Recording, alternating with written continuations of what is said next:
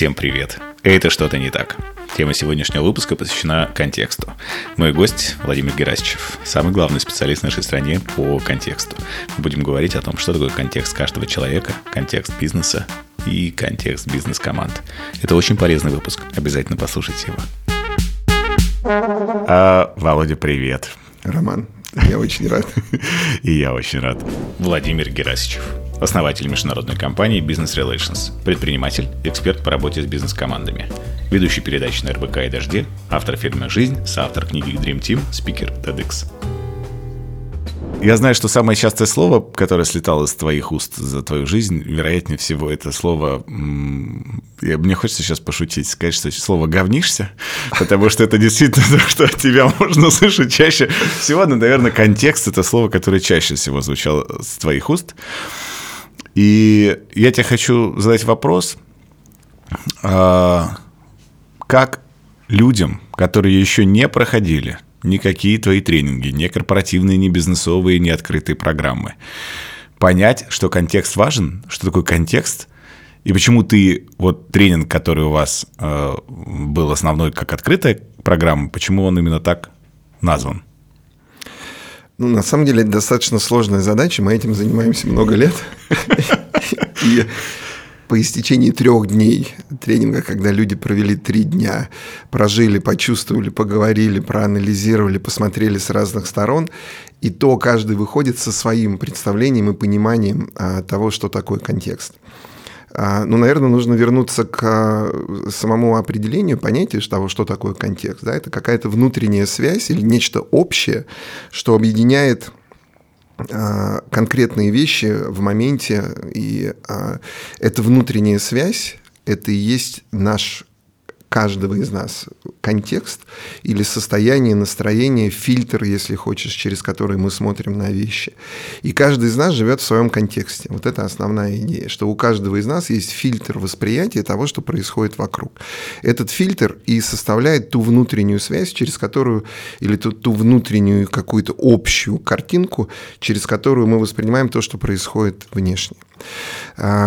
Есть вербальный контекст, есть невербальный контекст. Ну, понятно, вербальный контекст – это смысл э, в рукописи, смысл в книге.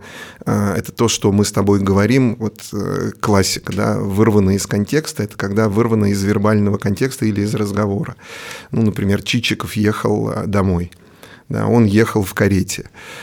Здесь все понятно, да, кто Чичиков, кто он ехал домой, ехал в карете. Если ты добавишь туда одно слово «современный Чичиков», ехал домой, то тогда слово «карете» уже будет не в контексте, да, нужно что-то другое. А, но если ты не добавишь слово «современный», а скажешь «Чичиков ехал в спортивной машине», то это тоже будет странно. Вот у каждого из нас есть какой-то свой внутренний набор – или mindset внутренних установок, которые, через призму которых мы воспринимаем происходящее вокруг. И, а, собственно, программа, о которой ты говоришь, она нацелена на то, чтобы мы смогли хоть как-то заметить основные элементы, связующие в контексте каждого из нас, и попробовали посмотреть на то, что происходит вне этого контекста. Я не знаю, много говорю или... Нет, и очень так. Я, я заслушался тебя. Слушай, а вот этот mindset, э, с которым люди, люди рождаются, приобретают за счет социума, очевидно, да? То есть все какие-то базовые...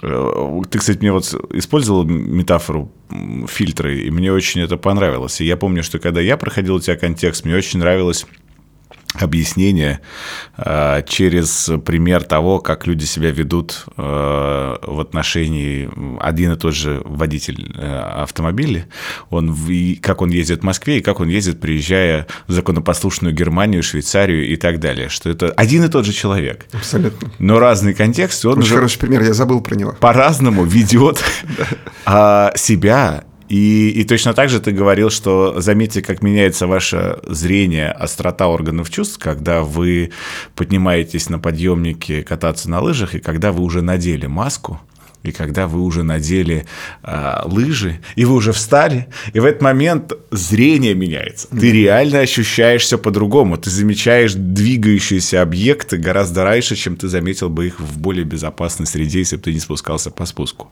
Это правда. Оба примера очень четко отражают, да, что такое контекст. А один и тот же человек едет на машине в одном и том же городе по одному и тому же маршруту. Один едет и получает удовольствие, и искренне кайфует от того, что он это делает, а второй едет, страдает, мучается, ненавидит всех.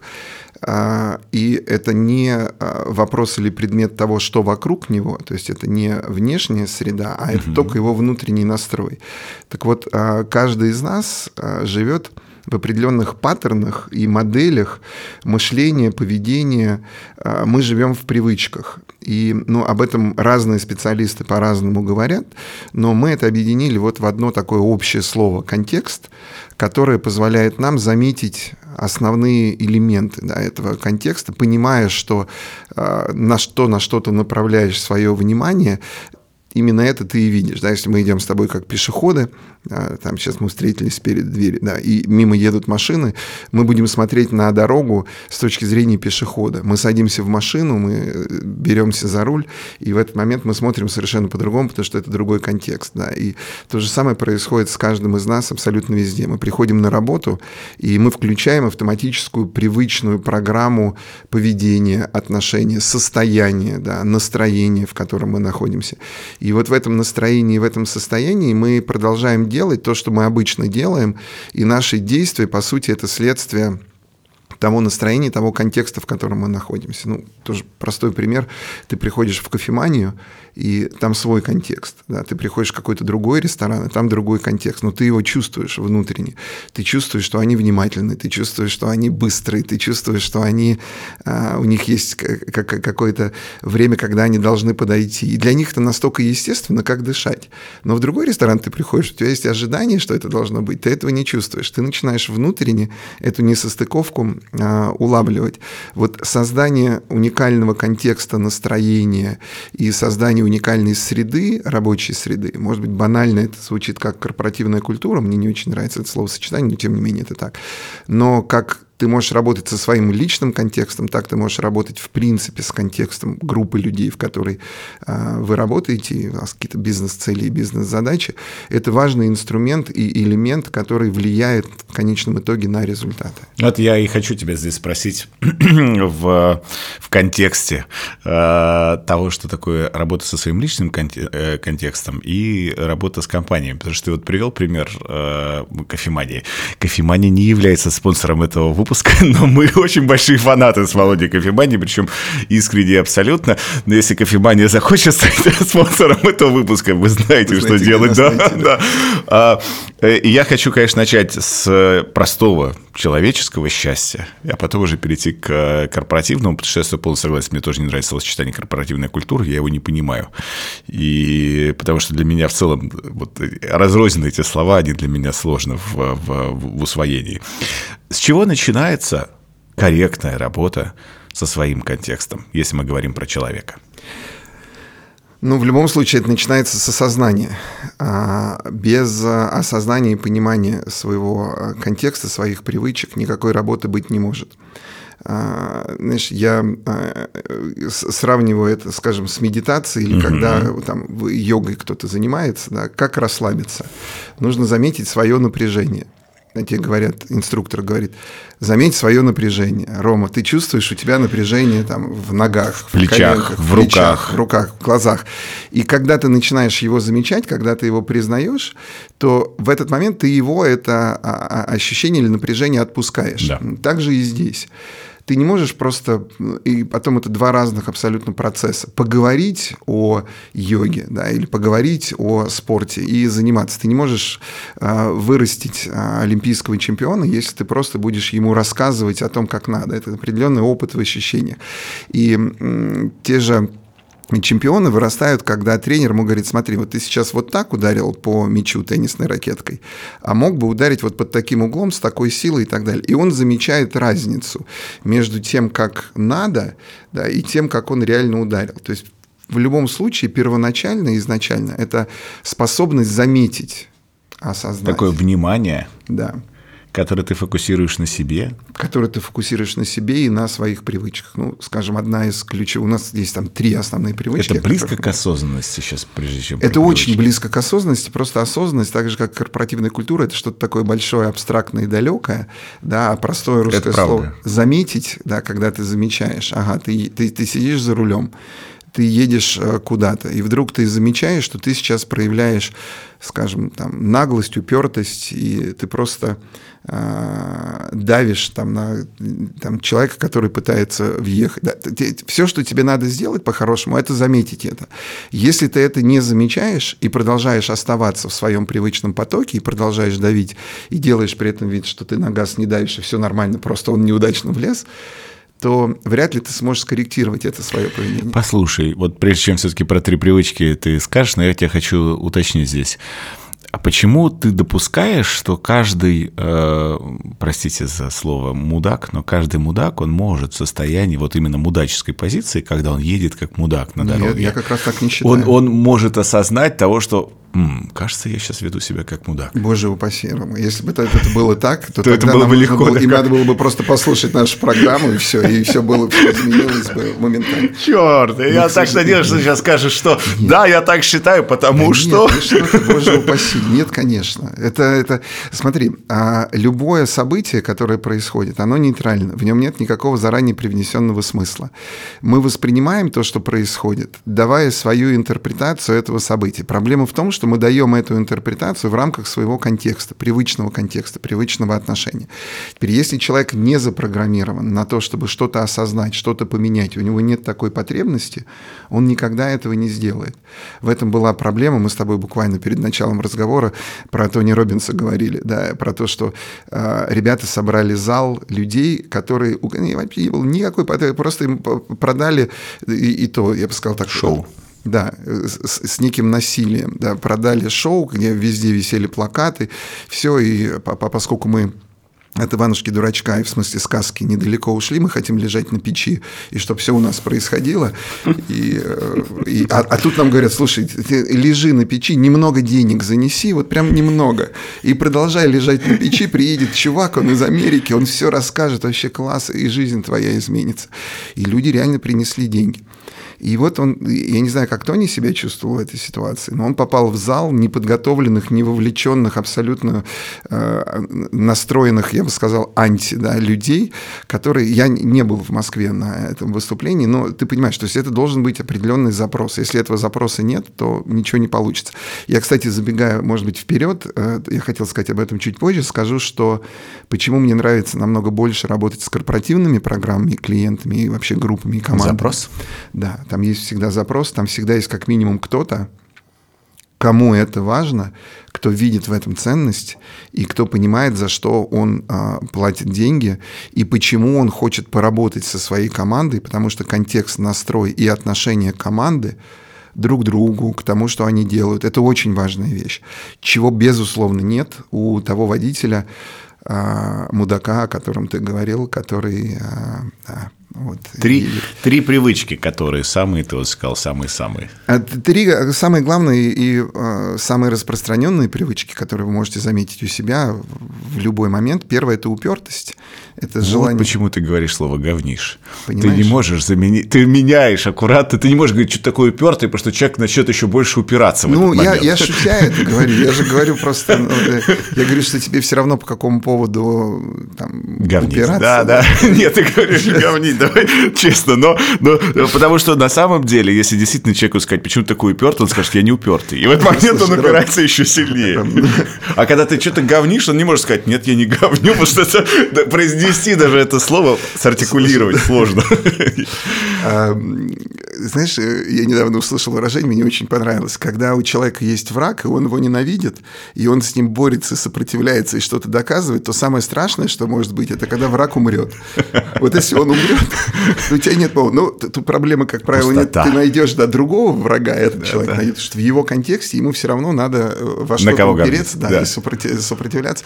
Вот, поэтому ну, у этой привычки есть две стороны. С одной стороны, тебе нужно быть правым, тебе нужно отстоять свою точку зрения. Почему, например, мы с тобой сейчас сидим, спокойно разговариваем, потому что мы проявляем уважение, открытость, у нас нет никакой а, причины что-то друг другу доказывать. В отличие, например, от телевизионных шоу, которые показывают, начнут показывать сегодня вечером да, на любом канале, э, там по-хорошему неважно, что они обсуждают. Там есть уже определенный контекст, который был привнесен заранее, и все, что делают люди, они доказывают свою точку зрения, доказывают ярко, эмоционально, скандалят.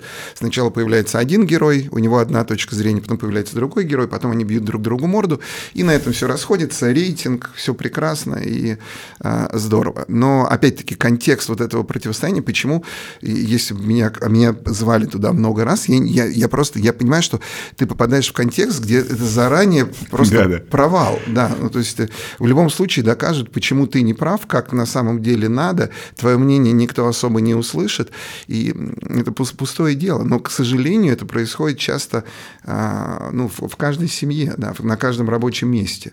Люди приходят на совещание, садятся, и вместо того, чтобы прийти к решению, о чем-то договориться, закоммититься и побежать, они Я спорят, прав. Да, они доказывают, просто тупо доказывают, кто прав, кто не прав только осознание вот этой привычки, если человек действительно это заметит, может позволить фантастическим образом повлиять на качество твоих взаимоотношений, на качество твоей работы, на что угодно. Да? Но заметить эту привычку, признать ее, увидеть, где и как она срабатывает. Тут, а, ну, наверное, я перепрыгиваю с одной темы на другую, но а, человеку недостаточно прочитать лекцию. Это два разных жанра например, если ты спортивный тренер, и ты кого-то тренируешь, ты, может быть, плохой лектор – ты, может быть, не, не прочитаешь да, замечательную, блестящую лекцию, но ты можешь потренировать людей, увидеть, что им мешает, и повзаимодействовать с ними таким образом, чтобы они, заметив это, стали по-другому там, бить по мячу или по-другому относиться. И это определенная работа. Да. Заметить, я там, могу рассказать дальше еще несколько шагов, заметить, признать это, да, э, э, признать не просто мысленно, да, признать с тем, с кем ты это прокручиваешь, эту рутину, например, с кем ты упираешься, сделать выбор, третий шаг, да, и четвертый – это переключиться, включить что-то другое, проявить себя по-другому, то есть включить какой-то другой контекст, другое отношение. Вот четыре а, момента. Но начинается все с того, что ты спросил, с осознания. Вернемся обратно к привычкам, э, к трем привычкам, которые у нас mm-hmm. есть. Первое это упертость в своей правоте. Да, только если мы ее заметим, если мы сделаем выбор, если мы переключимся, здорово может повлиять. Второе это э, желание сохранять свой имидж и желание хорошо выглядеть в глазах других людей, быть вот хорошим. Это самая большая, это, это самая большая моя проблема. Ну, вот ты знаешь, я вот сейчас вот сказал, а я понимаю, что вот упертость как-то я с ней справился, хотя она у меня очень была, и она, видимо, все проходят через какой-то возраст, как, когда ты не можешь э, без этого жить. А вот когда я сейчас наблюдаю, в том числе и за очень большим количеством людей, и за тем, что происходит в целом вокруг, и понимаю это очень отчетливо про себя, что вот это желание нравится – это, наверное, какая-то у нас у всех детская травма с Советского Союза. Не у знаю. нас всех ставили на табуреточки. Да, да, да. И нам говорили, что да, вот это читай, вот это да. вот Дедушка Мороз. И не вздумай в этот момент опозорить семью, папу и так далее. И то есть вот эта вот история. И потом, которая всю жизнь ты боишься, что вдруг, не дай бог, если вдруг ты неопрятно на табуретку встал. Ром, это про меня история, потому что мне нужно было тоже определенным образом соответствовать. Я ненавижу говорить тосты. Вот я просто ненавижу их говорить. Это странно, но я всю жизнь стою перед аудиторией. Но это другой контекст. Но для меня это прямо реальная проблема. Я не могу выйти и сказать, сейчас вот недавно был день рождения у одного знакомого, я слился. Я просто, честно, ушел. И, ну, то есть, э, вот эту часть с тостами я проигнорировал. Да, это действительно так. Но самое интересное, что ты не можешь с этим справиться. То есть ты не можешь это... Э, ты можешь, если тебе это важно, нужно и так далее, ты можешь Ох. выйти и все-таки этот тост сказать. Это ну да, да, да, да, да. Но так, чтобы избавиться от этой привычки, это невозможно. Ты можешь начать вырабатывать новую привычку, говорить на публике чаще, это нормально. Но так, чтобы избавиться от того, что есть, вот эту часть мы, э, к сожалению... А как? То есть если ты начинаешь обращать тоже в том числе внимание на то, что, слушайте, а вот я хочу нравиться. И это важная такая штука для очень много, большого количества людей, что люди хотят действительно нравиться. А, как с этим побороться? Ты знаешь, с этим не нужно бороться. Mm-hmm. Это нужно ты принять? затронул очень важную да, тему. Вообще, я считаю, что бороться не надо ни с чем. Особенно со своими привычками. Потому что чем больше ты борешься со своими привычками, тем больше привычки тебя побеждают. Третий закон Ньютона. По, по сути, любой специалист, который, которого ты можешь найти, он, если тебе говорят, что тебе надо что-то сломать, победить и побороть, я бы оттуда бежал. Вот если тебе кто-то говорит, Ром, слушай, у тебя есть такая привычка, сломай ее. Беги. Ну, прям беги. Потому что ты себя не сломаешь, ты себя не переделаешь, твои привычки формировались ровно столько лет, сколько тебе сейчас, но, может быть, чуть-чуть меньше, да, и да. Поломать их невозможно. Третий закон Ньютона – сила действия равна силе противодействия. То, чему ты, с чем ты борешься, борется с тобой с такой же силой. Что, наоборот, можно сделать? Это можно признать, это можно принять. Как я уже сказал, это два разных процесса. Один процесс – ты приходишь в аудиторию, и тебе говорят «лидерство, эй, будь лидером, вот список качеств, которыми необходимо тебе обладать, чтобы ты был лидером. Вот тебе шарик, давайте покидаем шарик, смотрите, кто сейчас шарик не кидал, мячик не кидал». Реально, это процесс в одном из тренингов, на котором я был. Если вы не кидаете шарик, то вы не лидеры. И мне кажется, люди оттуда уходят с каким-то внутренним разговором. Черт, я же не метнулся первый шарик там кидать. Я, я, наверное, не лидер, со мной, наверное, что-то не так. И вот здесь проблема, потому что мы живем в иллюзии, что чтобы что-то поменять, надо это изменить. Ну, то есть менять, да, то есть тебе нужно постоянно что-то над собой надо работать себя надо менять, что-то надо ломать. Искоренять привычки. Вот, в русском языке, да, есть ужасно. Вот понимаешь, что это прям вот искоренять, то есть вырвать с корнем, получается, этимология. Прям вот не просто убрать, как-то заполировать, там, искоренять. Ну, ты не можешь это искоренить. Это, это, это часть тебя, это ты, ты такой. Ты можешь, что ты можешь с этим сделать? И это, на мой взгляд, намного проще процесс. Ты можешь это принять, ты можешь это признать. Ты можешь сказать, да, окей, хорошо, я вот такой. И мне очень нравится аналогия с йогой, в, в принципе. Что такое, а, для чего люди занимаются йогой? Расслабляют свое тело и перераспределяют нагрузку с тех мышц, которые постоянно напряжены. Там у нас, угу. я боюсь сейчас сказать точно, ну, 200-300 мышц, да, которые есть в организме Половина из них постоянно напряжена. Сейчас про лицо сказал, да. 200-300 это на уровне лица количество а, мышц. А, остальное, да, это то, что не, мышцы, которые не задействованы. Вот что делают йоги? Принимают асаны и перераспределяют нагрузку с одних мышц на другие. И при этом те, которые где-то замечаешь напряжение, они расслабляются и задействуют другие мышцы. Это не значит, что ты поборолся с теми мышцами, которые постоянно напряжены. невозможно. Ты ведь не избавишься от этих мышц, они остаются. Другое дело, что они расслабляются. Значит, ты можешь не использовать эту привычку, ты можешь ее отпустить, ты можешь расслабить эту мышцу, задействовать какую-то другую.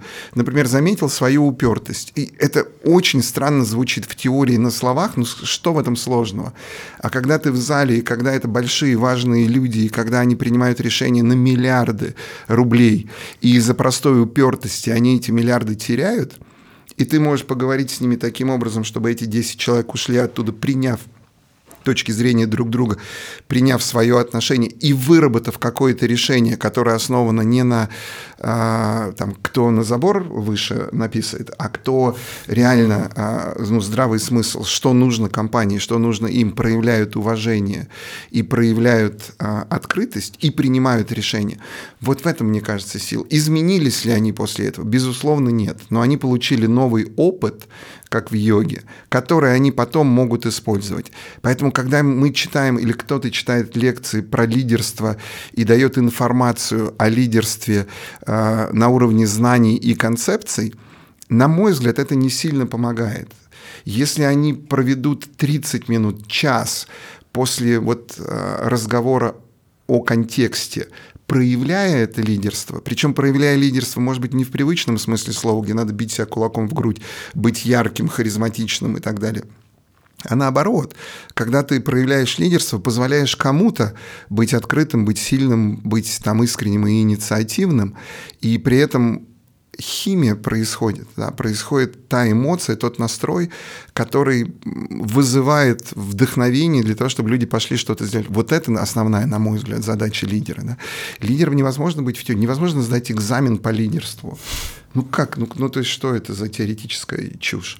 В Советском Союзе ну, могли бы сделать и сказать стахановцы. Да. И мы, кстати, все еще в пережитке вот этого лидерства из Советского Союза, когда лидер это вперед! Да. И там на броневик, и погнали. То есть, это тот, кто как раз э, поведет колонну. А ты вот сказал, что да, лидер это тот, кто сзади и может раскрывать. Поэтому, может Ром, поэтому у нас до сих пор а, в цене кризис менеджера. И это, я да, считаю, да. большая проблема. То есть, кризис менеджер это человек, который решает проблемы. Кризис менеджер это человек, который а, должен своим героическим авторитарным а, решением или лидерством в кавычках вывести компанию из тяжелой ситуации.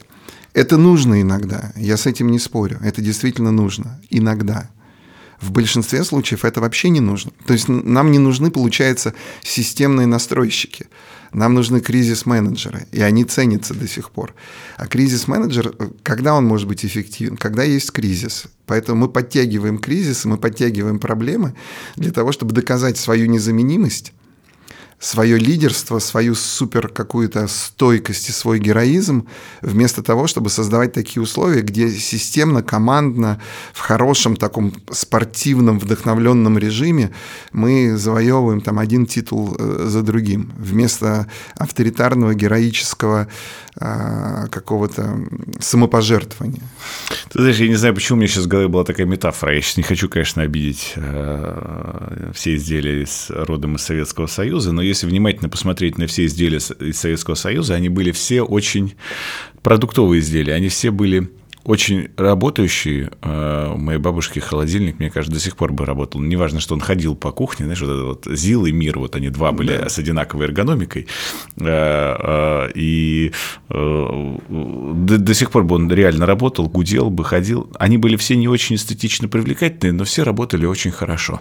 Мы никогда не задумываемся о тонких настройках и тонких чувствах. То есть в России, наверное, настройщиков арф а, и корпоративных команд, как следствие, всегда было очень мало. Но у нас всегда были хорошие работяги, которые говорили, так, сейчас мы тут ударим молотком, вот это отрежем, да. вот это отпилим, и дальше бизнес полетит э, как новый. А, но при этом все всегда тоньше. Ты, прежде чем начать с тобой говорить про сонастройку и э, команд, и что в целом происходит внутри команд, я тебя про третью привычку хочу спросить. Что, что за третья привычка самая популярная? Она близка к первым двум. Это контролировать, пытаться контролировать все вокруг. Сложность с тем, что мы реально не можем контролировать ничего, кроме своих мыслей, своих эмоций, своих действий. Ну, то есть мы можем хоть как-то контролировать себя. А поскольку ты большой начальник, и тебе нужно контролировать, а ты этого делать не можешь, то появляется привычка, то есть правильно она называется, создание иллюзии контроля. То есть не контроль как таковой, да, а создание иллюзии контроля. И люди на это тратят просто жизни годы. Это правда. На создание иллюзии контроля того, что они контролировать не могут. Теперь современные, ну, опять-таки, не везде, не всегда, да, но, но, э, но если руководитель доходит до того уровня, что он не может контролировать, но он может создать такую среду, такие условия, где человек сам выбирает то, что для него важно, и сам синхронизируется с целями и задачами компаниями. То есть можно ли заставить человека бежать? Да. Можно ли заставить человека бежать долго и быстро? Нет. Ты можешь заставить человека бежать но, или работать. Да, он будет как-то работать, как работали в Советском Союзе. Я, кстати, недавно видел, ты когда говорил про холодильники, я, пришла мысль, я думаю, ладно, сейчас вспомнил. Сделали сравнение автомобиля «Волга», а, в YouTube с другими машинами, которые выходили в это же время в Америке, плюс-минус. И мы же всегда гордимся, мы считаем, что вот Волга, победа там и так далее, и все это. И ну, просто это так неловко. Ну, ты испытываешь этот момент испанский стыд, да, действительно. Ты испытываешь, потому что ты понимаешь, что... То, чем мы так гордились, эти холодильники и все остальное. Наверное, нет, это классно, я все равно буду испытывать какой-то пиетет к автомобилю «Волга» и там эти три передачи, которые на руле переключаются, все. Но если это нет, сравнить... это была хорошая, надежная машина, но в ней не было ну, то есть доехать из точки А в точку Б. Да, она была вполне, там ее можно было чинить бесконечное количество количество раз она выпускалась, там, э, такое количество лет, что за это время в Америке там уже вышло 20... Несколько поколений автомобилей да, сменились. Да, да, вот. И это же тоже все э, говорит о каком-то нашем внутреннем таком вот устоявшемся, таком немножко кондовом а, подходе. Да. Вот. Я про иллюзию контроля, то есть вместо того, чтобы контролировать, а у нас, по сути, любое производство было основано на иллюзии контроля. Да. Там инициатива, она убивалась сразу и на корню. И какие-то нормальные человеческие взаимоотношения, они вообще не приветствовались. Это было признаком слабости. А сейчас, когда ситуация изменилась, и эти компании живут по тем шаблонам и настройкам, которые по сути, пришли к нам из э, Советского Союза. Да, наверное, что-то... Я всегда говорю, что любая привычка, Ром, и э, все, чего мы добились, мы добились благодаря своим привычкам. Все, чего мы не добились, мы не добились благодаря своим привычкам. Было много всего хорошего, было много всего полезного. Однако продолжать штамповать эти же привычки, ожидая, что будет какой-то другой результат, бесполезно. Поэтому начать нужно вот с сонастройки и с э, создания нормальной, правильной, хорошей рабочей среды в той команде, в той компании, в которой ты работаешь. Слушай, я знаю, что ты борешься очень интенсивно с э, одной вредной привычкой э, во время проведения программ. Ты борешься с курением. Не борюсь вообще. Ну, нет, ну, не в том значении. Но многие бросают курить. Кто-то нет, но кто-то кто да, то есть после, после контекста. Во-первых, ну, понятно, что курить вредно. То есть, вот тут вот... Да, да тут, в том-то дело, что это вообще не об этом. Тут за столом... Сейчас, подожди, да я все равно хочу сделать эту важную оговорку, то, что курение – это доказано абсолютно, что оно действительно вредит здоровью и усиливает... Э, я, кстати, был сейчас на потрясающей абсолютно выставке, э, посвященной э, телу, и там были, значит, действительно вот легкие курильщики отображены в реальном своем виде, и я пошел туда с мамой, у меня мама курит. И э, я говорю, ты когда вот посмотрела, говорю, какое у тебя желание? Мы вышли оттуда с выставки, она говорит, у меня первое желание покурить. И меня это очень забавило, и это нормальное человеческое проявление. Поэтому мы с этим... Считаю ли я, что это плохо? Да. Считаю ли я, что это вредно? Да. Борюсь ли я с этим? Точно нет. Ну, то есть мы, мы делаем это совсем... Это, это привычка. Это очень хороший э, символ угу. того, что мы привыкаем к чему-то. Угу. И э, даже тем, что мы сейчас с тобой говорим, осуждая курильщиков и осуждая маму в том, что она курит, это вызывает у нее ответное сопротивление. И желание покурить. Да. У меня был парень, который курил 5 пачек сигарет в день. Это Боже реальная история. Огромный, это просто, ну, просто мега начальник такой в, в, в масштабе там бывшей республики одной из. И пять пачек. Я говорю, а как Польная возможно? кличка паровоз просто, извини, как, конечно, как ну, можно реально, пять? Как, Он говорит, ну много. так, от одной, говоришь, другу, говорит, да, другую да. прикуриваю и курю вот в течение всего дня. И когда я ему предложил не покурить э, пару дней, ну, представляешь, какая была реакция. Сначала он сказал все, что он думает обо мне, об этом тренинге, все слова, какие он знает. Ну, то есть это был мат-перемат, там все. Вот. И потом он остановился и задумался. Он говорит, то есть ты а мы, когда говорим про работу с привычками, мы говорим, всегда есть три выбора. Первое – это обещать или не обещать, да, то есть некая декларация и заявление. Второе – это держать свое слово или нет. И третье – как к этому относиться. Три, три э, момента в работе с а, обещанием. И я говорю, слушай, э, опять-таки, не все это слышат и не все это принимают. И у меня нет задачи и цели доказать это им. Но в случае с ним оказался абсолютно здравомыслящий, открытый человек, который говорит, а что ты хочешь? Ну, это был минут, наверное, через там, 30 разговора об одном и том же по кругу. Я говорю, я хотел бы, чтобы ты сделал выбор, не покурить в течение двух дней. Это вообще не про сигареты. Считаю ли я, что курить плохо? Да. Он говорит, тогда о чем это? Я говорю, о твоем выборе, о твоем отношении и о твоей осознанной, э, о твоем осознанном поведении в течение этих двух дней. Э, в результате он не курил два дня, да, то есть человек не выкурил 10, да, не, не 2, 10 пачек сигарет, 10 пачек сигарет за два дня. И когда он уходил, и причем он сделал это без страданий, без мучений, говорит, ну да, меня периодически, конечно, кидало из стороны в сторону, мне хотелось курить, но а, в этом вот третий момент тренировки, да, его настрой, его отношения позволили ему это сделать без страданий и без мучений. И когда ты видишь это, такие вещи, когда люди могут что-то сделать, к чему они привыкли сделать это по-другому, это ну, вдохновляет, и это дает возможность и в чем-то другом тоже эти привычки менять. Ну, чтобы быть до конца точным, не совсем менять, вырабатывать новые, да, принимать старые, вырабатывать новые. Ну, с, с курением, хорошо, я не думал, что мы будем говорить с тобой про курение. Когда люди начинали курить, что они делали? Они же не э, сразу закурили, им понравилось и здорово. Там кружилась голова, всех тошнило, да, да все, кашли и все. Но пацаны курили, и ты продолжал, да, или там кто-то продолжал курить, и в результате выработал привычку. Поэтому сейчас, на мой взгляд, люди не бросают курить, а вырабатывают новую привычку не курить. Она тоже требует усилий, требует времени. Это тебе месяц, ну там неделю, месяц, да, нужно вот эту привычку повырабатывать. Но это должен быть внутренний какой-то, это Хорошая, кстати, книга, это «Легкий способ бросить курить». Половина э, курильщиков ее читает и считает, что это полная чушь и выкидывает, а вторая половина курильщиков вдруг почему-то перестает курить. Но если хотя бы такой эффект, ну, значит, надо писать больше таких книг. И это же тоже внутренние отношения, тоже внутренний контекст, который он пытался передать, Алан Кар. И, да. Почему некоторые люди принципиально не хотят отказываться от своих привычек? Ну, мы... Не отказываться, а менять их на другие, вообще рассматривать, включать вот эту вот, а, знаешь, состояние, э, будем уходить от слова осознанности, наверное, включенности. Их устраивает, просто их все устраивает. Их устраивает текущий статус-кво, я других объяснений не вижу. Почему люди что-то иногда резко делают? Либо потому, что их прижали к стенке, и других вариантов нет, медицинские показания, и все, если ты вот, вот это не сделаешь... То все то все. И то есть люди, которые, несмотря на медицинские показания, продолжают делать то, что им не рекомендуют врачи. Но это одна из причин, когда действительно вариантов нет, выбора нет, когда что-то страшное э, происходит, тогда мы отказываемся, это эмоциональный стресс, и по сути это отсутствие выбора. Mm-hmm. Да.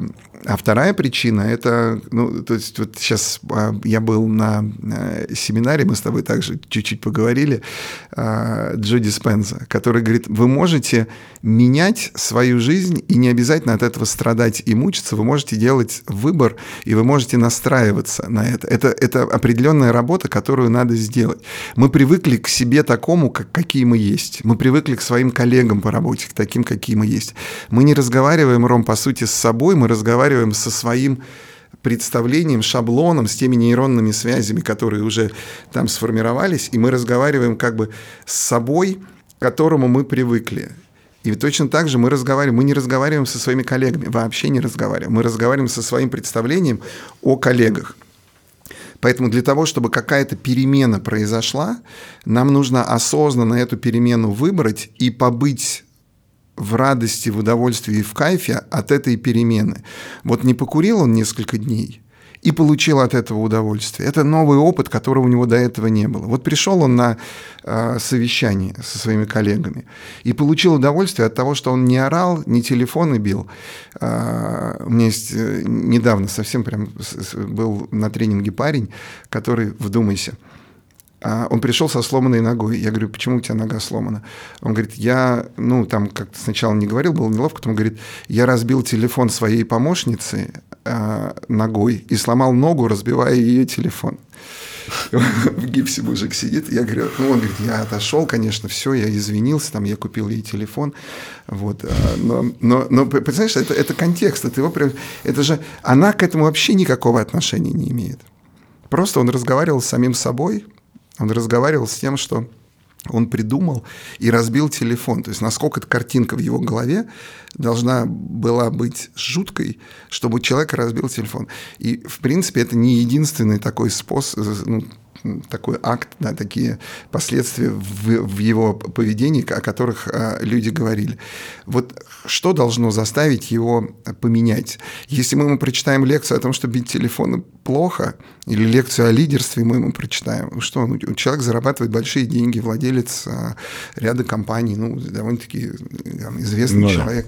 Да. да. Ну нет. И, и вот что, с моей точки зрения, может сподвигнуть его, это если он почувствует, проживет и получит какой-то опыт, который выходит за рамки его привычной модели, и этот опыт будет для него а, положительным. Поэтому, возвращаясь к твоему вопросу, почему люди надумали или придумают что-то менять.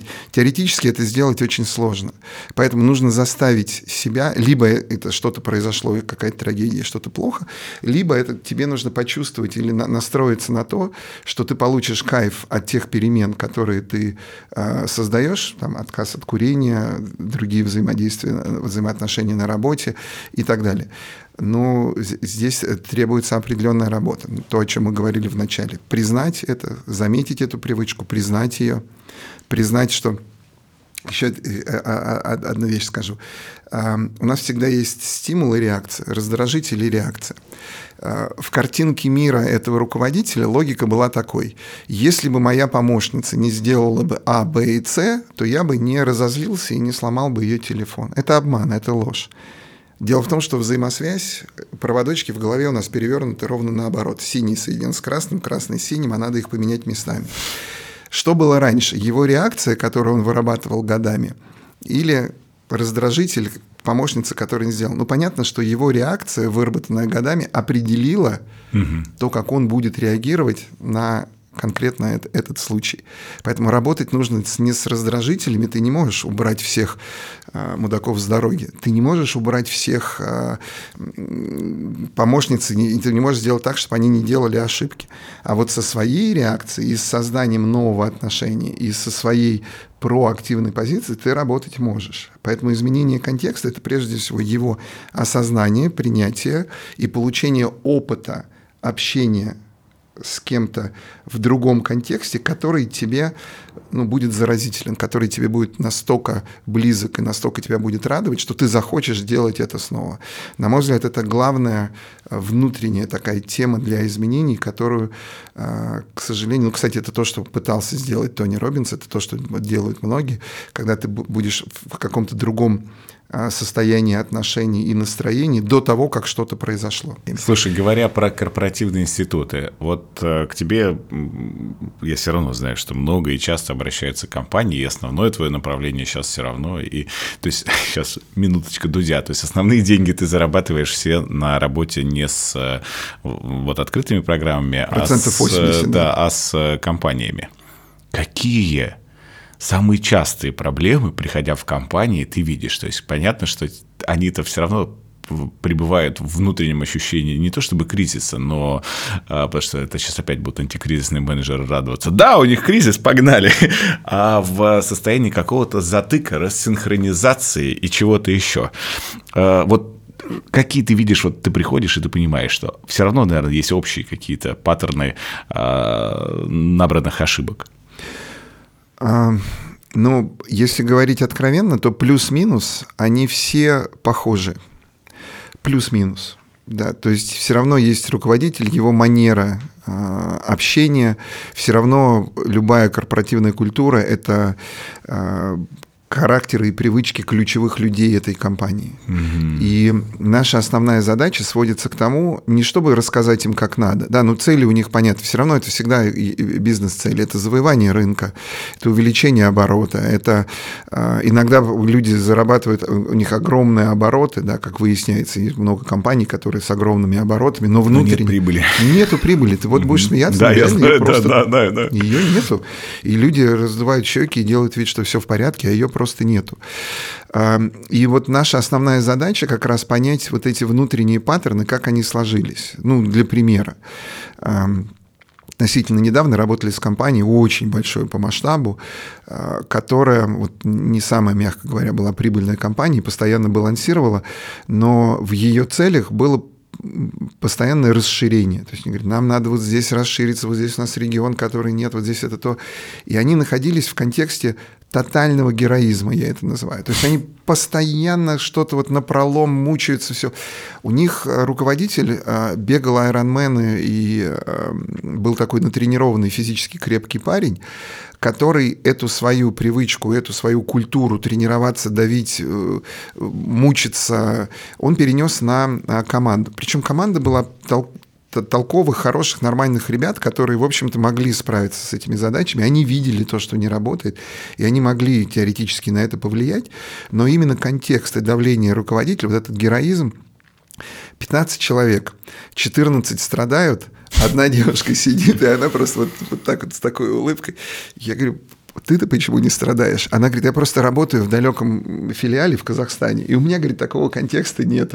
У нее самые хорошие результаты, у нее в целом все нормально, и, э, и настроение, и, и прибыль была. Она просто работает в другом контексте. Поскольку она далека от центрального офиса, то и, и вот эта токсичность, она до нее просто не распространяется, не дотекает. Да. А они все живут вот в этом мучении. И она мне сказала фразу, я ее потом регулярно стал повторять на тренингах, она говорит, героизм это плохо спланированная боевая операция. Вот если ты живешь и работаешь в контексте героизма, будут определенные последствия. С одной стороны, внешне ты будешь похож на героя, который мучается, страдает, но толку и, и результат вот этого не будет. Да, поэтому нужна нормальная системная работа. Особого чуда не произошло, они признали героизм, они признали, где в чем этот героизм проявляется, откуда он идет. Они смело сказали руководителю о том, что они видят все, что он сделал, он убрал этот, сделал меньше героизма, больше слушать их и договариваться о каких-то целях и планах, которые синхронизированы с ними, и результат не заставил себя долго ждать. Там, другой пример. Руководитель давно уже живет за границей, и компания работает сама, тоже, в общем, федерального масштаба компании – и он время от времени, ну, сейчас вот в, в кризис пандемии он не приезжал, а так он время от времени приезжает, там раз в три месяца, раз в полгода приезжает. Выглядит это как прилетает Супермен, из-за границы, который единственный, кто знает, как надо. Он крутой, сильный, он начитался, он знает, он ходил в западные бизнес-школы. И вот он прилетает. А там работают простые ребята от Сахи. Просто простые продавцы, там продают запчасти, все у них так по-простому. И вдруг прилетает этот Супермен и начинает им рассказывать про супермодели, схемы, здесь надо это, здесь то. То есть это такой дисконнект, которого надо еще поискать. Он абсолютно уверен, что он их вдохновляет, он заряжает новыми идеями.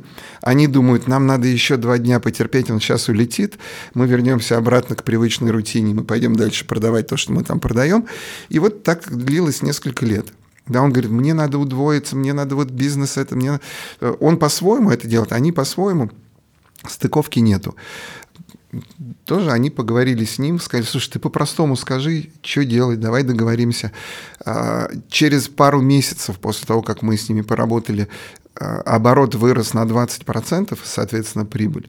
Он говорит, в принципе, это же можно было сделать раньше, можно, но вот это постоянно одна и та же модель поведения, которую ему сказать не могут, он понять это не может, как, знаешь, рыба, которая плавает в воде, она не знает, что такое вода, то есть для нее это нормальная среда обитания. Вот наша задача как раз прийти и не прочитать им бодрую, мотивирующую лекцию, а наоборот остановиться, никуда их не агитировать и просто признать, высветить, да, вот что происходит сейчас в команде, какие взаимоотношения, какой настрой, какие паттерны повторяются. И тогда они могут осознанно от этих паттернов на время отказаться, почувствовать, что есть сдвиг, есть изменения, меняется отношение и принять решение о переменах. Ты упомянул в первой э, части нашего разговора кофеманию. Да. Почему?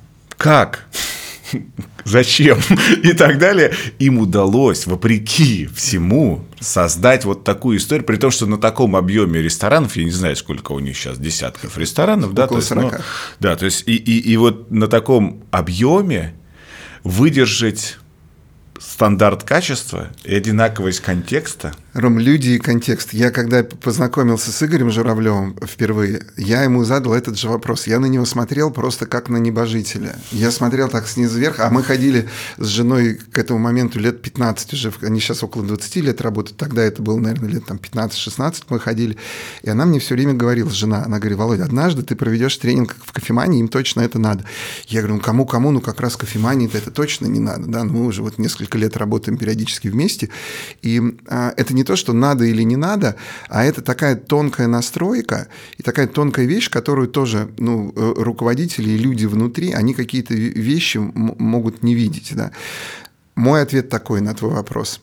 Это люди, это уникальное сочетание группы людей там, и их способность внутри поддерживать этот контекст. И просто нереальная требовательность со стороны Игоря к качеству раз – и с другой стороны он обладает каким-то уникальным а, набором вот этих привычек. Он, с одной стороны, невероятно требователен, а с другой стороны, он невероятно человечен. Он может быть уязвимым, он может быть искренним, он может быть, а, ну, не в пандемии будет сказано, но мы с ним первый раз встретились, он говорит, Володя, говорит, я говорит, там, знаю, что тебе нравится кофемания, я сейчас пробую, дегустирую какие-то вещи, и ему принесли несколько коктейлей, и он воткнул, как вот мы в детстве с друзьями могли бы сделать, две трубочки.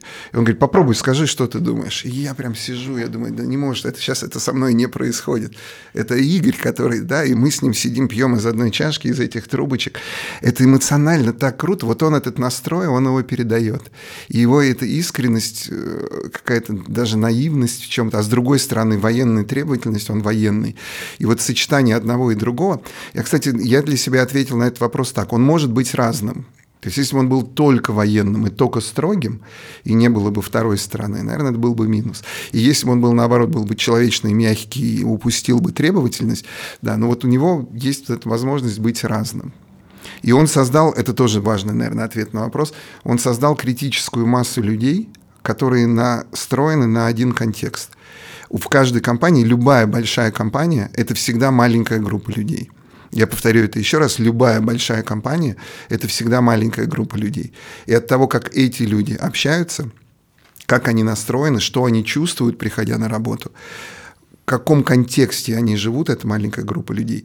Если под ними сотни и тысячи людей, эти сотни и тысячи, они это чувствуют. Мы можем сколько угодно говорить, что должна быть такая корпоративная культура. Корпоративных культур всегда в компании две. Одна реальная, которая вот то, которое мы чувствуем, а вторая формальная. И чем больше между ними разрыв, тем хуже для компании. Поэтому наша задача и задача любого руководителя вот этот разрыв, этот гэп сократить до минимума. Культура должна быть все равно, ну то есть все равно же есть какая-то культура, которой они вот, правда живут. Вот так получилось, что в кофемании искренне у них ну, конечно, наверное, есть текучка, как у всех, да. Но все равно есть люди, которые Какая-то работают. едва заметная, кстати. Да. Ну, нам. Они говорят, потому что она есть. Я, ну, я тоже не вижу, да. То есть я прихожу в другие рестораны и вижу просто официантов да, там Сачевского а рынка. Да. Но при этом, знаешь, что меня поражает? Приходит Саша, ты говоришь, Александр, здравствуйте. Да, да, да. Но меня поражает еще и при этом, я никогда с ними это не обсуждал, кстати, но у них, во-первых, все очень сильно худеют. То есть, когда ты видишь, что они берут официанта с э, избыточной массой тела, и дальше, я не знаю, это точно не вводится, я уверен, на тысячу процентов, что нет регламента, потому что если был бы регламент, они бы не брали таких людей. Но дальше все люди начинают гораздо лучше выглядеть, ухаживать Ром, это просто mindset определенной группы людей, все, больше ничего. Это парадоксально, и это настолько... Инесса, вот... которая руководит учебным учебным центром, просто она, у, у нее какой-то внутри вот этот ДНК, то есть я не могу сказать, что, Инесс, я знаю, что ты нас послушаешь, а у нее простой характер, он не простой характер, но то, что у нее есть вот этот ген сервиса и какого-то ощущения, которое она передает каждому из тысяч людей, которые приходят, это правда так. Иначе мы с тобой не чувствовали это, когда мы туда приходим. Если бы у тебя была возможность вот сейчас обратиться напрямую к мозгу а, всех крупных руководителей владельцев российского бизнеса. Что бы ты им главное самое сейчас бы хотел вот донести? Ну, наверное, как-то это очень так а, глобально звучит, а, быть проще и быть разными, позволить себе быть а, человечными, уязвимыми и не бояться показывать себя вне своего фасада. Вот ты сейчас сказал, даже я такой сижу, понимаешь, что я отучившийся у тебя, там, много лет ходящий к психологу, и, и ты вот сейчас вот это вот озвучил, и я так думаю, все правильно, звучит все правильно, а у меня такие внутренние мурашки, такой, в смысле? Ну вот, вот так вот, Ром. У нас есть... Э, фас... Это же страшно. Ну да, но если мы хотим перемен, мы не можем получить перемены, продолжая... То есть мы, продолжая воспроизводить эту же модель, мы будем воспроизводить те же результаты. И до тех пор, читай, там, перемотайте на 30 минут назад, до тех пор, пока вас это будет устраивать, и пока будет тот же статус-кво сохранять вы будете, вы ничего не измените. Поэтому вот те, которые берут на себя смелость и открытость а, с этим контекстом поэкспериментировать и побыть разными. Ну, потом, ну, Ром, это элементарная логика, но люди не работают в страхе. Вернее так, они работают определенным образом в страхе, они выживают в страхе. Да, в кофемании они это делают, но есть ли требовательность? Да. Есть ли у них какие-то нормы и правила? Да. Но они работают не, не из-за страха. Они работают, потому что у них вот эта культура, да, Игорь может прийти, обняться с кем-то, да, просто он может прийти, обняться с официантом и пойти там дальше. Он... Я, кстати, обращал внимание, как его обслуживают. Я с ним не знаком лично, но он эпизодически бывает вот в кофемании на Всеческом рынке. Я обращал внимание, как его обслуживают официанты. Нет разницы между Вообще, Вообще просто нет разницы. И им настолько пофигу на него. Ну, то есть то, что он ну, вот да, там присутствует, да, в хорошем слова, смысле, да. что он Они есть. не пытаются Вокруг угодить. него нет хоровода с Я цыганом. Знаю других вот, руководителей, да, да? крупных руководителей, которые приходят в ресторан, перед тем, как они придут, там 10 человек топов сидят, какое вино он будет что он будет здесь, все, все ли нормально, все, официантов здесь наорали, здесь это, вот он пришел, и это шоу. Это да? очень считывается. Конечно. Этот контекст всегда считывается. Искусственность вот этого сервиса показного. Да. И когда сервис из чувства страха, вот часто приходя, здесь я хочу обратиться, знаешь, к, к, к эстетической медицине, потому что часто приходя в салоны красоты, даже премиального уровня, ты считываешь вот эту вот сервисную да. модель, созданную из модели страха, когда она настолько тебе страшно наигранная, и ты думаешь, вот это да, ребят, что происходит-то? То есть, и... и формально придраться сложно, Ром. То есть формально, формально они делают да, все от А до Отрабатывают я. чек-лист просто, и, да. и те гайды, которые им спущены руководителем. Но ты понимаешь, что ты в этом контексте пребывать не хочешь. Да. знаешь, как у нас вот есть, у каждого человека заложена такая очень интересная особенность, что мы, когда общаемся с психически нездоровым человеком, а, на мозг говорит «беги». То есть ты ты общаешься, все нормально. Ты не можешь считать сразу же поведение шизоида, если ты э, не э, психиатр. Но, Но ты общаешься, да. да, и тебе такое, тут что-то странное происходит. Давай мы уйдем просто. То же вот. самое происходит с компанией. Вот, вот это Мозг парадоксальная штука. Ром, он не может не считывать. Он всегда считывает. Ты всегда считываешь между строк. То, с чем мы начали, это то общее, контекст, это то общее, что объединяет множество частностей. Если общее – это страх, доминирование, а, неуверенность, конфликтность. Там, а, у меня есть один знакомый руководитель, у которого контекст а, такой – докопаться и наказать. Вот любое абсолютно совещание, Ром, любое совещание. Я смеюсь, конечно, я представляю, какой ад работать там. Ты понимаешь, да? Просто докопаться и наказать. Все. Ой, кошмар какой. И ты приходишь на совещание, и, и все. И что бы ты ни говорил, что бы ты ни делал, ты можешь готовить какие угодно доклады, презентации, ты можешь стараться. Причем удивительно, но иногда они действительно показывают очень классные результаты. Но вместо того, чтобы похвалить и сказать, потому что страшно, что если ты похвалишь, они не будут работать, страшно не показать свою открытость, не показать свою человечность. И мне кажется, что это все равно такой, ну, ты платишь либо сейчас, либо потом, но с процентами и штрафами. Это не может не сказаться рано или поздно на команде, это не может не сказаться на компании. Те, кто набирается смелости, об этом говорит, признает, они что-то меняют, те, кто нет, они продолжают врать и притворяться. Я здесь сказал про смелость. То есть вот как раз вот то, что если что-то еще, да, вот то, что ты бы хотел в мозг всем донести, потому что э, убрать, быть настоящим, убрать фасадность и быть, в том числе, ты вот сказал, да, про игры, в частности, быть ранимым. Это такая... Быть ранимым для руководителя, это сразу же как-то ну, кажется смысл. Это штамп. А с другой стороны, да. все внутренне, а Ром, все внутренне понимают, что это круто, все внутренне понимают, что это смело. Знаешь, я бы даже... Вот если бы я вторую мысль, э, второй угу. тезис бы туда вдогонку еще а, кинул, это не бояться... Может быть, не надо менять все сразу и глобально, и вы не можете поменять себя сразу, но хотя бы попробовать хотя бы вот создать безопасную среду, хотя бы немножко пообщаться с этими ребятами в другом контексте. Ведь люди, когда они чувствуют свою сопричастность, есть какие-то простые законы, человек — это социальное животное, да, и мы знаем, по каким законам мы хотим работать, мы хотим жить. Мы, мы не хотим работать под гнетом и под страхом, мы все равно хотим работать там, где о нас заботятся. Нам нужна стабильность. Да, у нас есть три основные потребности, людям нужна стабильность. Другое дело, это страшно звучит, что иногда стабильность, страх, давление и так далее – это тоже вариант, да, но нужна стабильность. Второе, что нам нужно, это рост и развитие. Если мы не получаем роста и развития, мы все равно рано или поздно уходим. Да. И третье, нам нужна признательность и благодарность. Если мы не получаем признательности и благодарности, если мы ее не считываем с руководителя или с коллектива, мы, будем, мы, мы либо пойдем манипулировать, мы будем еще больше притворяться, либо мы найдем другое место, где мы получим признательность и благодарность. Поэтому стабильность, рост и развитие и признательность – это то, что руководитель просто обязан давать, это необходимый минимум. Но, к сожалению, мы это чаще делаем через страх. Ну, нормально, зарплата есть, все, сейчас уйдешь, ты это потеряешь, все, человек сидит, боится, думает, да, мне сейчас это потерять, все. И мы здесь нарушаем какую-то внутреннюю модель, в принципе, вложившись в которую, от нас не убудет, как от руководителей. Мы, мы, мы не станем от этого глупее, слабее и хуже. Мы, наоборот, станем круче, мы станем сильнее.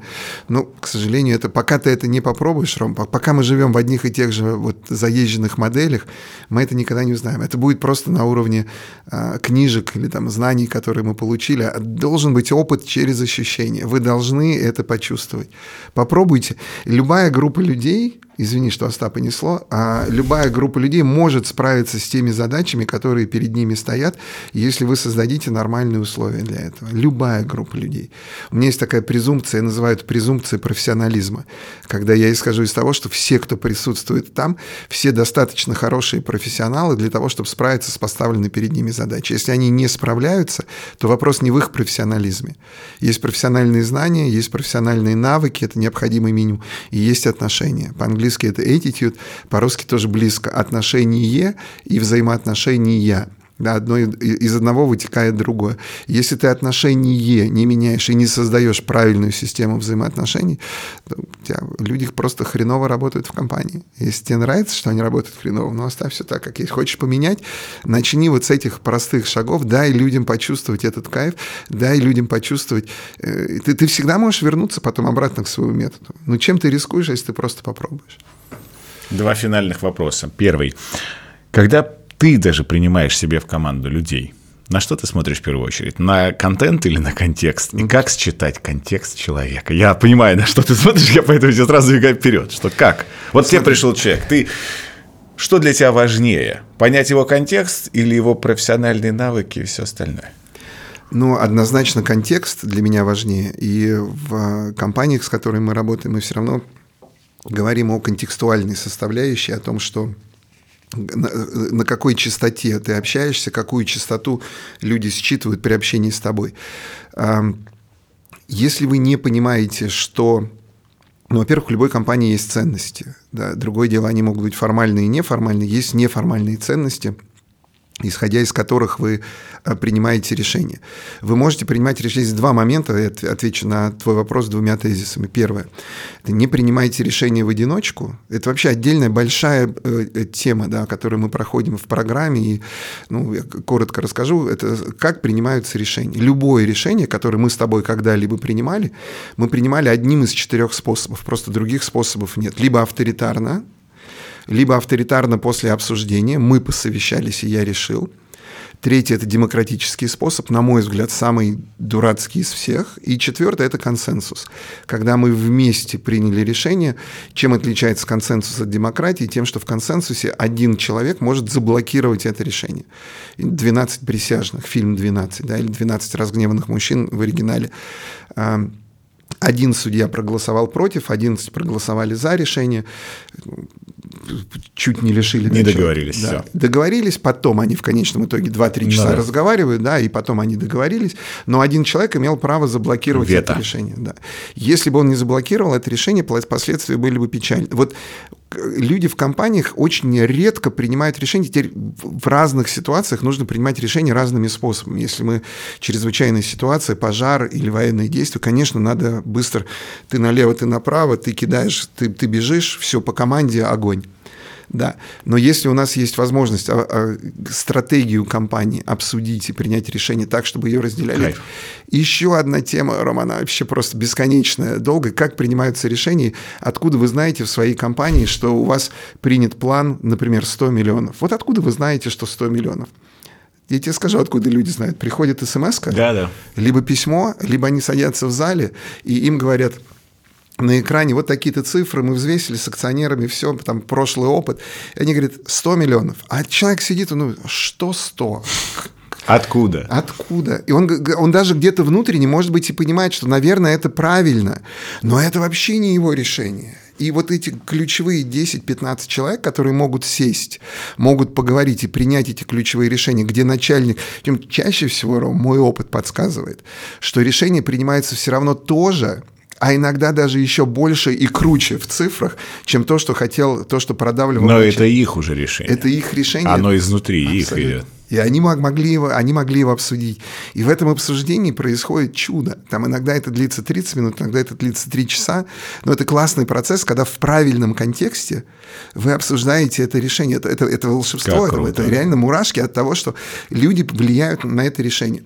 Поэтому по поводу человека, который приходит, если это ключевой человек, найдите какую-то группу людей, выслушайте мнение, получите обратную связь. Консенсус. Примите, да, взвешенное решение. Не всегда и не во всем, но это очень важно. И второй от, от, ответ на твой вопрос, я все еще отвечаю на вопрос, как принять решение, это получите обратную связь, как можно больше обратной связи и для себя, и для человека, которого вы нанимаете. То есть это опять близко к тому, что принятие консенсусное решение, но чем больше обратной связи ты получаешь, тем адекватнее ты как руководитель в тех решениях, которые ты принимаешь, и в той частоте, на которой ты а, общаешься с людьми. А, все, чего вы достигли, достигли благодаря своим привычкам. Попробуйте внести в эти привычки что-то новое, попробуйте принимать решения не так, как вы это делаете обычно. Привлеките людей в процесс принятия решений. Люди будут вам, а, благодарны, они действительно... Тут есть еще одна просто если ты принимаешь решение один, авторитарно, велика вероятность, что это будет ошибочное решение. Да. А так ты принимаешь решение, которое взвешено. И мозги, Стив Джобс, по-моему, говорил, кто-то из великих, что я нанимаю их, чтобы они думали. Кстати, тоже интересная тема, что Стива Джобса, все же говорят про одних лидеров, ярких героев, но у них у всех всегда была команда, и всегда были люди, которые ручками реализовывали то, что они задумывали. Об этом не так часто говорят. Всегда есть группа людей, которые под этим руководителем это делают. Вот если вы эту группу людей правильно собрали и хороший контекст создали, то их работа будет на качественном другом уровне. Вот это, на мой взгляд, главный э, механизм или главный инструмент успеха. Ну и последнее. Скажи, пожалуйста, как ты думаешь, как изменится твоя работа с учетом того, что в горизонте 15 лет, когда у нас будет очень много другого поколения подросших ребят, а, а глядя сейчас на совсем молодых ребят, там, кому сейчас условно 15 лет, они принципиально другие, действительно. Там можно не верить, можно верить в теорию поколения, но они действительно растут с другим набором ценностей. Никак они... не поверишь. То есть сама работа не изменится, потому что механизм нам все равно нужно будет создавать такую среду, в которой теперь уже новое поколение будет чувствовать себя комфортно и будет максимально вдохновлено на то, чтобы создавать эти результаты. Другое дело, что среда поменяется, да, требования к этой среде внутри в компании поменяются, но смысл останется прежним. Все Мне равно... кажется, что сейчас одна очень большая проблема. Ну, сейчас на всех HR-конференциях меня забавляют, на самом деле, выступления на тему, как управлять там поколением таким-то, там, молодых ребят, там, игреками даже уже непонятно, не то, что говоря про Z-поколение. А, и меня это забавляет, потому что получается, что здесь происходит очень интересная штука под названием э, столкновение двух контекстов. То есть приходит какая-то плеяда в лице 15 человек молодых сотрудников, у которых один определенный контекст, и э, средний там возраст России бизнеса 45 лет, которые тоже привыкли жить вот в своем устаканном контексте. И это всегда очень забавно выглядит, потому что это банда на банду. То есть, потому что у этих там заложена внутренняя потребность там, в свободе, ну и так далее, и там определенные наборы очень важных факторов, которые не укладываются в, в, в, в устой и э, среду. И когда говорят про то, что надо там приним, к ним придумывать такие-то инструменты, инструменты. Их а, надо просто слушать, Ром. Вот я вот про Все, вот это, это, это вопрос контекста, ты правильно сказал. Это вопрос столкновения двух контекстов, но по сути они сталкиваются в одном. Если это контекст столкновения, если это контекст противоречия, я видел компании, в которых уживаются самые молодые ребята, которые только что закончили институт, с очень опытными, и это не вопрос, то есть уважают ли они э, традиции, уважают ли они потребности, запросы того или иного поколения, да. Могут ли взрослые уважать, да. Бывает ли иногда этот конфликт? Да, но это задача руководителя создать такую среду и такие условия, где это не в контексте конфликта решается, а решается каким-то другим образом. Поэтому я, когда отвечал на твой вопрос, здесь было два, наверное, ответа, немного на разный ответ. Как изменится работа? Работа, по сути, наверное, не сильно изменится, потому что это все равно открытость, возможность да. выслушать, побыть на другой частоте, сонастроиться, синхронизироваться, да, и в этом работа останется. А какие требования нужны и в какой контекст мы будем при этом создавать, то есть к чему мы будем приходить, это задача выслушать все эти стороны, учитывать при этом бизнес-цель этой компании и создать такой настрой, где люди будут вдохновлены, где они будут кайфовать от того, что они идут туда а, вместе. Вот это основная задача, на мой взгляд, любого нормального современного руководителя – создать правильную среду. Спасибо тебе огромное. Это было очень круто. Как же мне хочется, чтобы как можно больше корпоративных команд поработали с э, Володей и изменили контекст. Изменили контекст и себя, и компании.